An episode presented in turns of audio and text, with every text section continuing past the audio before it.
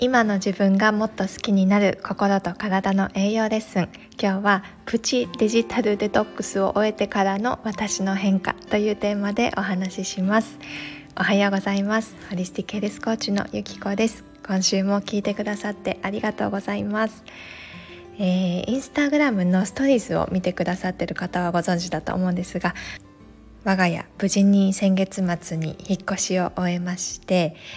まだね未開封の行き場が定まってない段ボールがぽつりぽつりあるんですけどだいぶ生活できるようになってきました。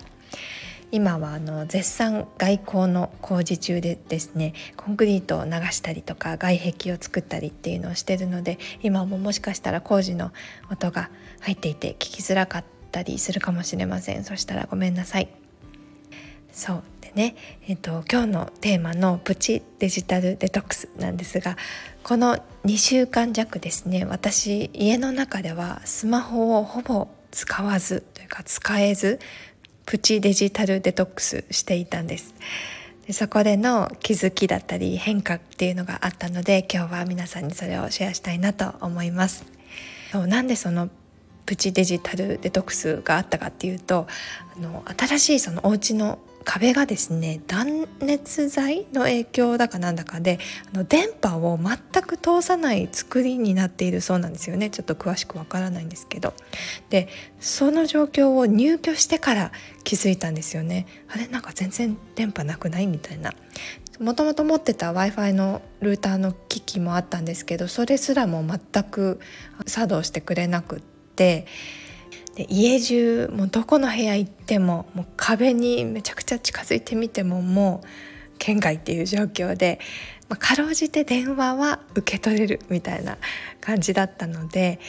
で昨日ようやく光回線の工事の業者さんが来てくれて無事に w i f i がつながったんですね。でそれまでは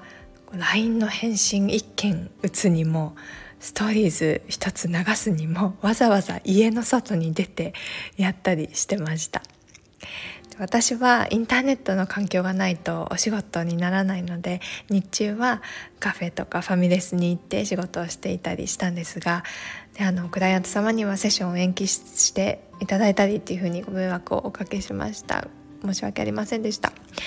そうなのでスマホを使わないという状況に半ば強制的になってってでそこから気づいたり自分の中の変化っていうのが大きく4つあったのでそれをお話しします。まず1つ目は思考がクリアになったっていうことです。結構こうスマホをね上に向けてると LINE とかインスタの DM とかね通知がこうピコンピコンになってであれってね結構便利だし見てしまっているんですがもともとすぐに私は反応しないようにはしていてこう集中するこう何か作業する時はこうスマホを伏せて置いておいたりとか返信っていうのもちゃんと時間を決めて返すようにっていうのにはしていたんですけどいざこの通知自体がなくなるとすごく思考がクリアになったんですよね。こうどこかやっぱりピコンピコン鳴ってるっていう状態が常にあると今やらないっていうふうに決めてはいても頭のどこかでああの人に返信をしなくちゃいけないとかあとは調べ物をすぐに調べたりっていうのを今までしていて、まあ、もちろんそれ気になったことすぐ調べるっていうのはいいことだとは思ってるんですけどなんかそういうふうにあれこれこう脳の中で考え事があってでついね気をつけていてもマルチタスクになりがちだなって思ったんです。でそういうふうに遮断されるとやっぱり目の前のことに全部のエネルギーを注げてあの一瞬一瞬をこうマインドフルに過ごせるようになったっていう体感がありました。そして2つ目は生産性が逆に上がったっていうことです。一見そうやってネットを使えない状況になるとああもうはかどらない。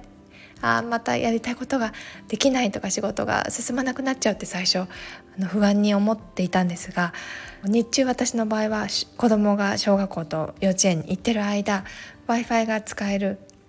カフェがねありがたいことにあったのでそこで作業したりとか発信したり資料作ったりっていうのをやってたんですけどもう今日ネットが使える時間がもうこの何時から何時までっていうのが初めから分かっていたのでもうそこしかないわけですよねなのでかなり集中してバーって作業ができたんです。なので今までこう1日とか2日がかりでやっていたタスクをこうなんか半日で終わらせることができたりとかスピード感っていうのがねすごく上がったんですよね。そうなので意外と今までこう作業してる途中に違うこと考えちゃっていたりとか無駄な時間っていうのがあったんだなっていうふうに気づきました。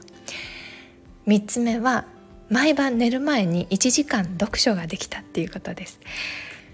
私あの願望リストっていうねあの自分がやりたいことっていうのをバーッと100個ぐらい書くリストを作ってるんですけどそこに毎月本を1冊読破するっていうふうに掲げていたんですがなかなかこれができていなかったんですよね。